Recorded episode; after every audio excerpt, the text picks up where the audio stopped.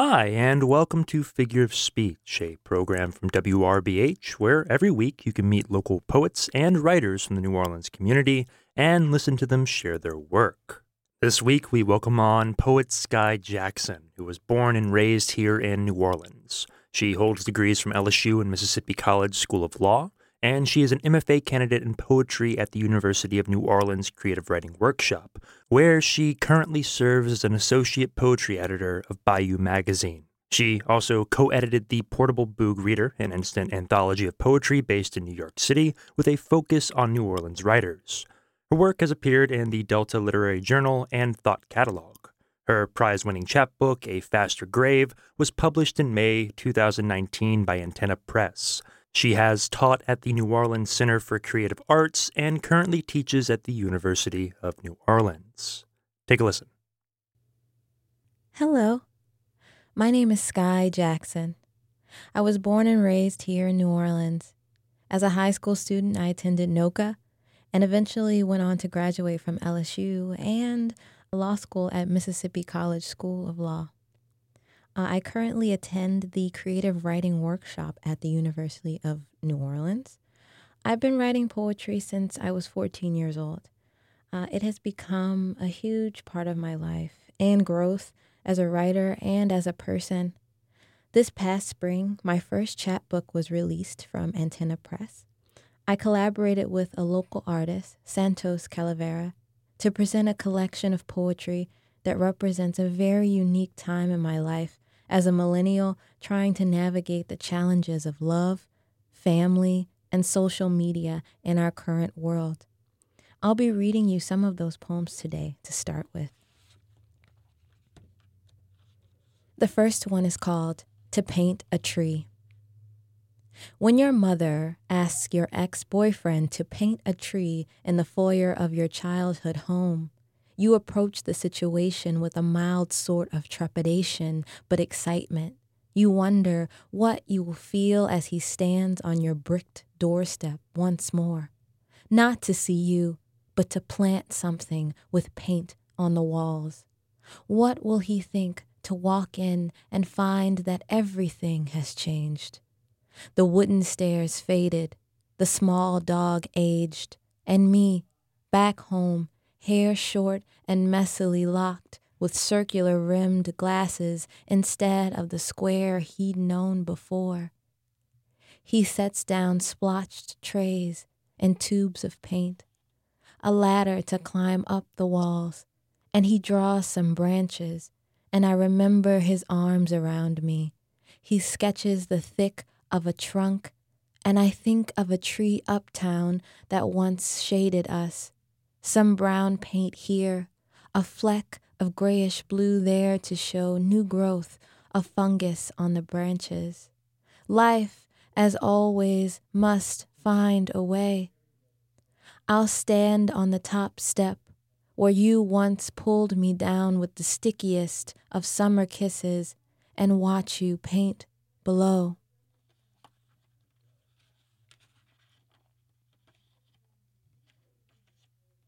This next poem is called Just Finish Your Eggs. There is nothing quite like watching the clouds through your white windows. I woke up slowly and found your lips against my arm. How could you fall asleep still holding me? In the morning, it rained for such a while. I lingered in bed listening to the droplets and your steady breaths. We ate loquats and grapefruit. You chide me because I never finish my eggs. I watch you hang up new drapes. A hummingbird flutters behind the glass.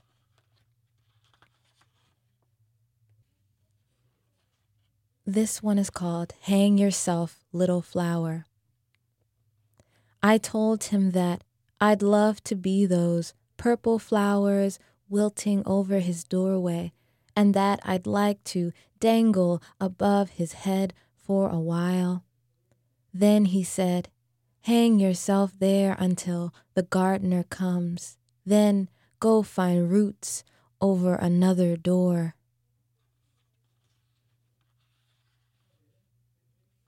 This poem is called The Last Supper.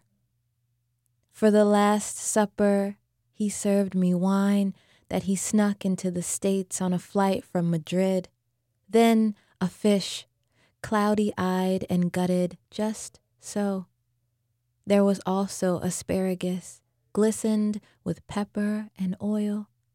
I opened my mouth to take the poison down.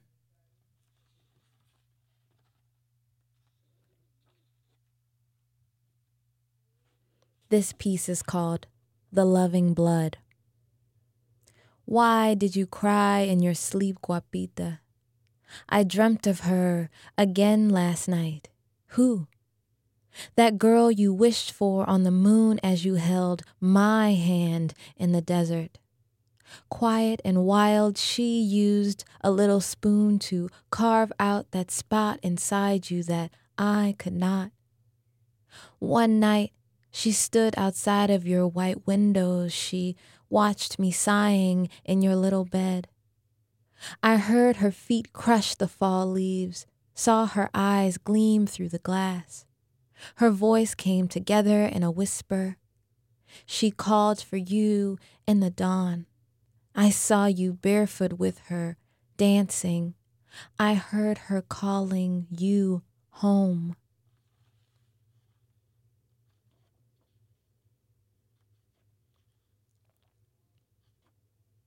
This poem is called Just Another Scar in the Sky. Tonight, I am hiding behind the collar of your blue shirt because it is warm there and I like to watch the world from the slope of your shoulders. You are so soft behind your ears. That night, in my little apartment, surrounded by dimly lit candles, we spoke of love as though we were two hardened soldiers, destroyed by that sweet and uncertain war. I will watch you thaw, and I will kiss your scars until I become yet just another one added to your skin.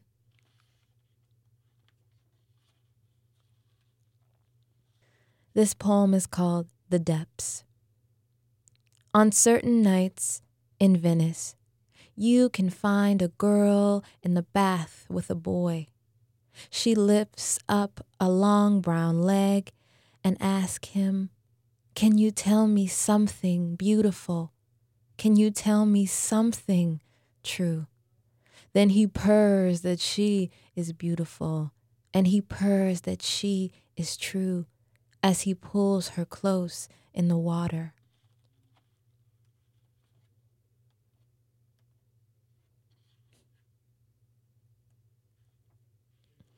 This poem is called A Coffee with B. Last night, Beyonce and I met for coffee. It was real late.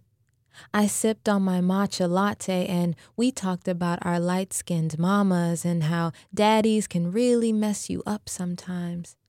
I told her I was mad. B, why is so much expected of the artist? You shouldn't have to talk about black people if you don't want to.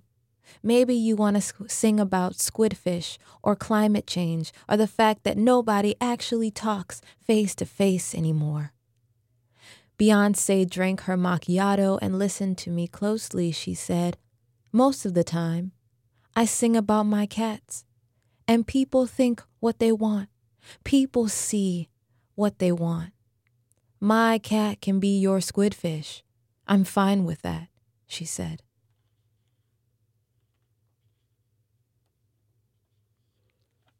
This poem is called Say My Name. How do I keep you always? Hold my name on your tongue like the cat holds a purr in her throat. I've never met a boy who said my name enough to keep me. Song of Sky, chapter 8, verses 16 through 18.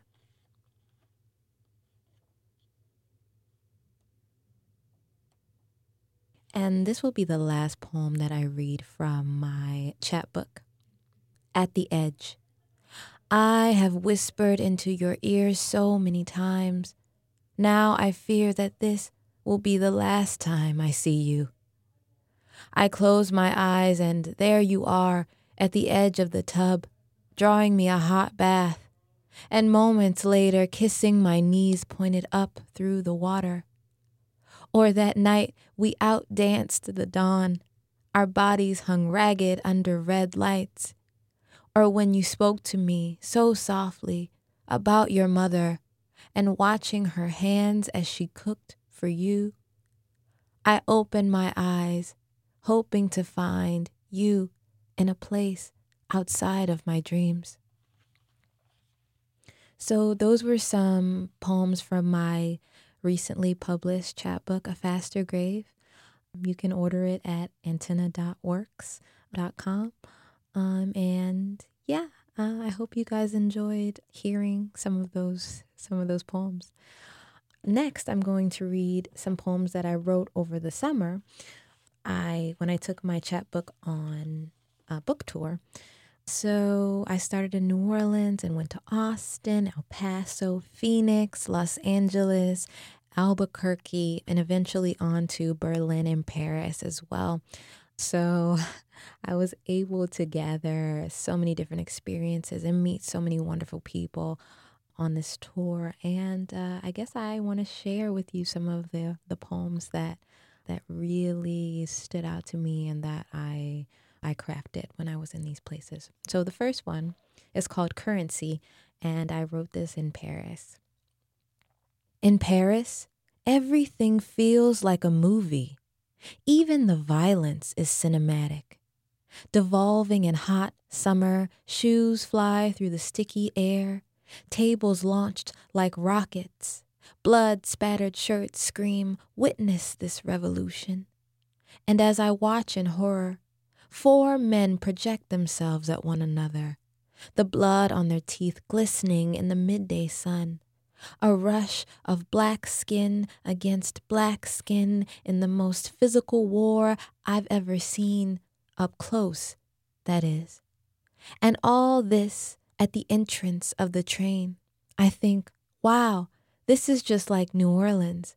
And my boyfriend laughs, says, yeah, except there they'd all have guns, and right now the news would spread of how at least eight or more are dead and out of instinct, I duck and rush, trying to escape bullets that won't ever come. And then suddenly, all the tickets on the train are free, and we pass through the station with only our lives as currency. I think of a Twilight Zone episode when an alien said people are the same everywhere. And I agree, because in Paris, and New Orleans, violence packs its bags but never takes a vacation. So perhaps that episode was right. The defenseless are still defenseless no matter where you go. This poem is called To Comfort You. I want to whisper things to you while you are sleeping catch you in that quiet world beneath starlight and dawn. With my hand in the crook of your arm, I'll come as close as I can get in.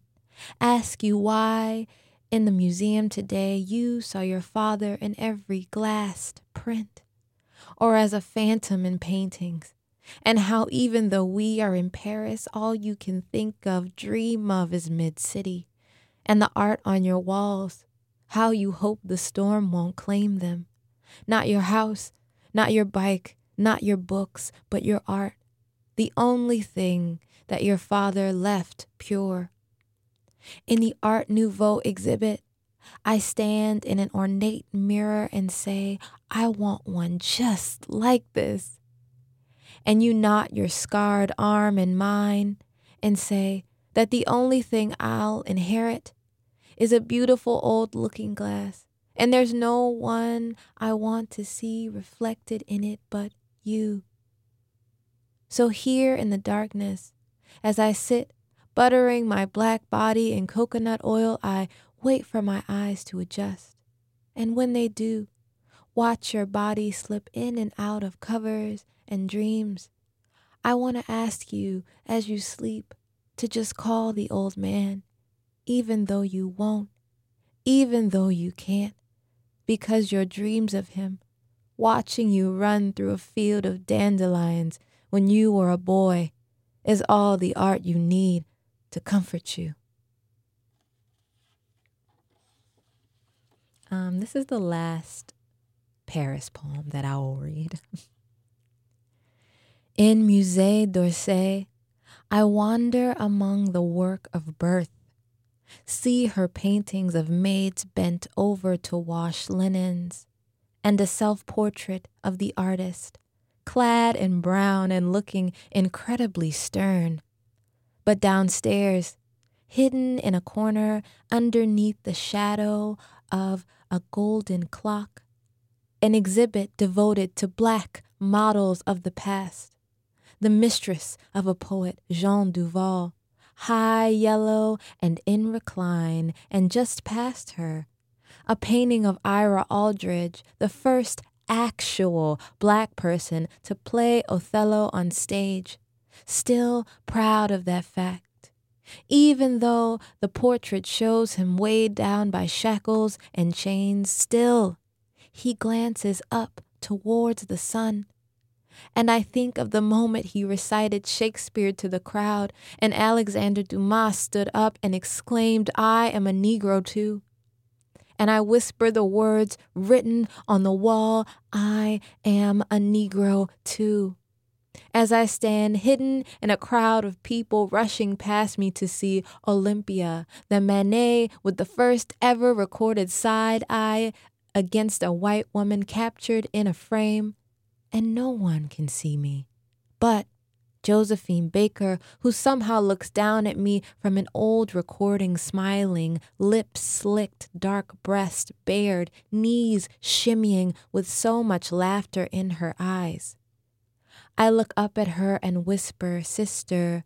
I look up at her and whisper, Friend. And my boyfriend finds me lost and says, I am so full. Are you ready to go? And I look at him ravenous because I will never be filled, and I refuse to clear my plate.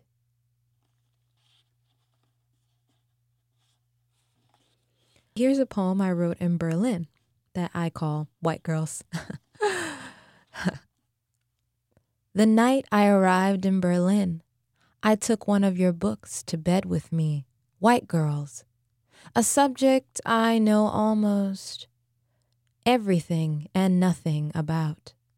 And though I'm here alone, I hear them downstairs, clinking glasses in the kitchen, laughing high pitched and free, talking about Jason, his parents upstate, the proposal, and that job at the startup. I don't care what anyone says, one of them croons to a flute of champagne. I know it's wrong, but I want to be a lady who lunches. And I listen from far away, still, brown, and shadowy upstairs, wondering and wanting a world beyond this one.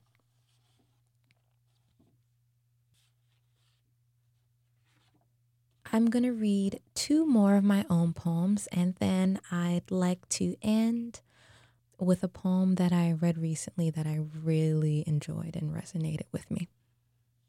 But here are two more of my own. This poem is called Questions.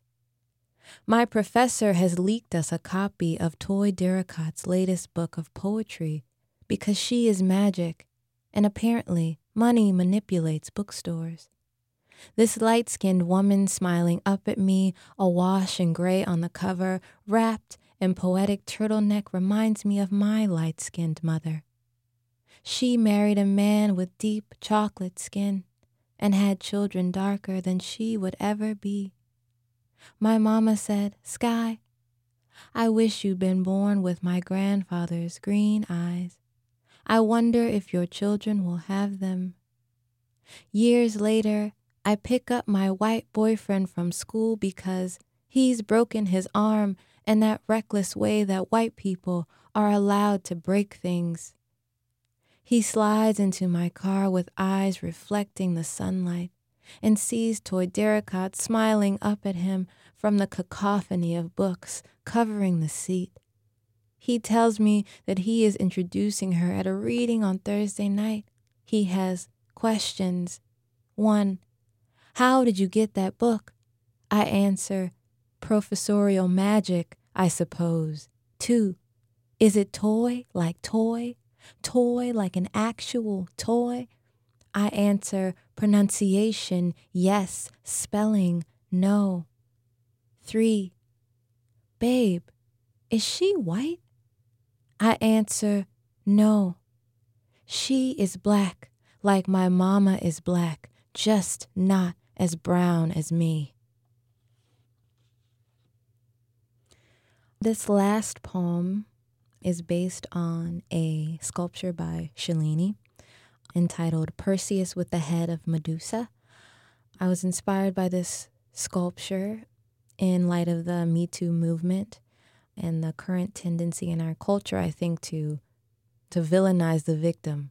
And I was reading the story of Medusa and how she was once a, a temple maiden in Athena's temple, but she was raped by Poseidon, and as a result, Athena turned Medusa into the grotesque creature from the story that we know so well.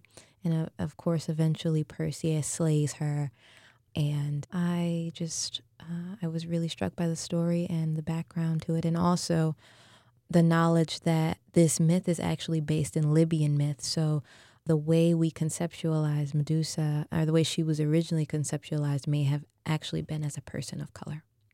So I call this poem hashtag Medusa was black, y'all. Perseus, hold my dead lips up close to your ear. Let me tell you a secret with my split tongues. Once, long ago, Poseidon held a fistful of my black locks just like this. On the floor of the temple, fingers pulling at my scalp, he inhaled me, my body soft from lavender and holy oil, my robes cast off and torn, spilled down over the altar, and even the candles dimmed in respect of my shame. My brown skin somehow paling in the fading light. The last thing I remember before the snakes came, before my body was lost both to the sea and to knowledge, a reflection of myself in the eyes of that cruel God, the imprint of his hands, hot and red as the sea on my neck, the chill of them, first touching my face. And yet I cannot forget the press and dead fish stink of that salty mouth, lips sharp and cold as the jagged rocks of the deep against my collarbones. Picture a girl built pretty and open like a temple only to be destroyed. Be kind, you are looking at ruins further ruined. What I mean to say is that the swift kiss of your sword on my neck is not unfamiliar, Perseus. I have tasted the sharp, quick pain of a man before. So, last, I'd like to read you a poem that I recently came across in my nonfiction class. One of my classmates, Jackie, brought this poem. We all had to bring a poem to class. Um, and it really resonated with me. It, it reminded me of another quote that a classmate quoted from a poem called Good Bones by Maggie Smith. Life is short, though I keep this from my children. So I think this poem kind of leans into that. So I really, I really love it. But here it is. It's called Last Love by Rachel McKibbens. To my daughters, I need to say, go with the one who loves you biblically, the one whose love lifts its head to you despite its broken neck, whose body bursts 16 arms electric to carry you, gentle the way old grief is gentle Love the love that is messy in all its too much. the body that rides best your body, whose mouth saddles the naked salt of your far gone hips, whose tongue translate the, translates the rock language of all your elegant scars. Go with the one who cries out for his sisters as he chops the winter's wood, whose skin triggers your heart into a heaven of blood waltzes.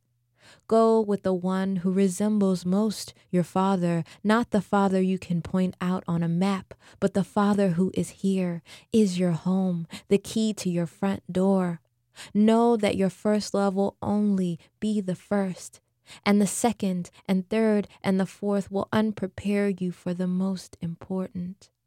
The blessed, the beast, the last love, which is, of course, the most terrifying kind because which of us wants to go with what can murder us, can pull us out of ourselves until we are no longer sisters or daughters or sword swallowers, but instead women who give and lead and take and want and want and want and want because there is no shame in wanting.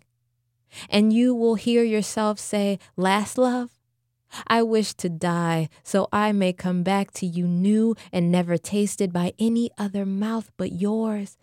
And I want to be the hands that pull your children out of you and tuck them deep inside myself until they are ready to be the children of such a royal and staggering love, or you will say, Last love. I am old and have spent myself on the courage list have wasted too many clocks on less deserving men. So I hurl myself at the throne of you and lie humbly at your feet.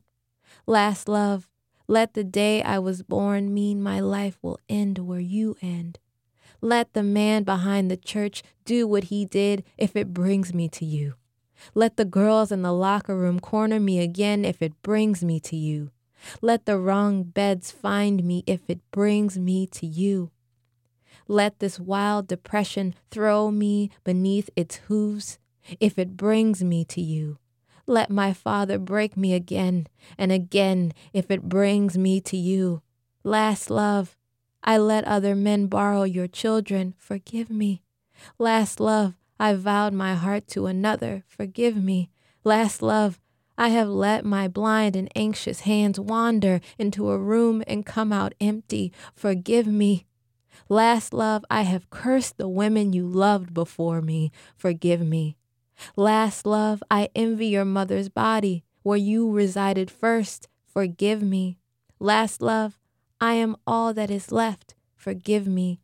Last love, I did not see you coming. Forgive me. Last love, every day without you was a life I crawled out of. Amen. Last love, you are my last love. Amen.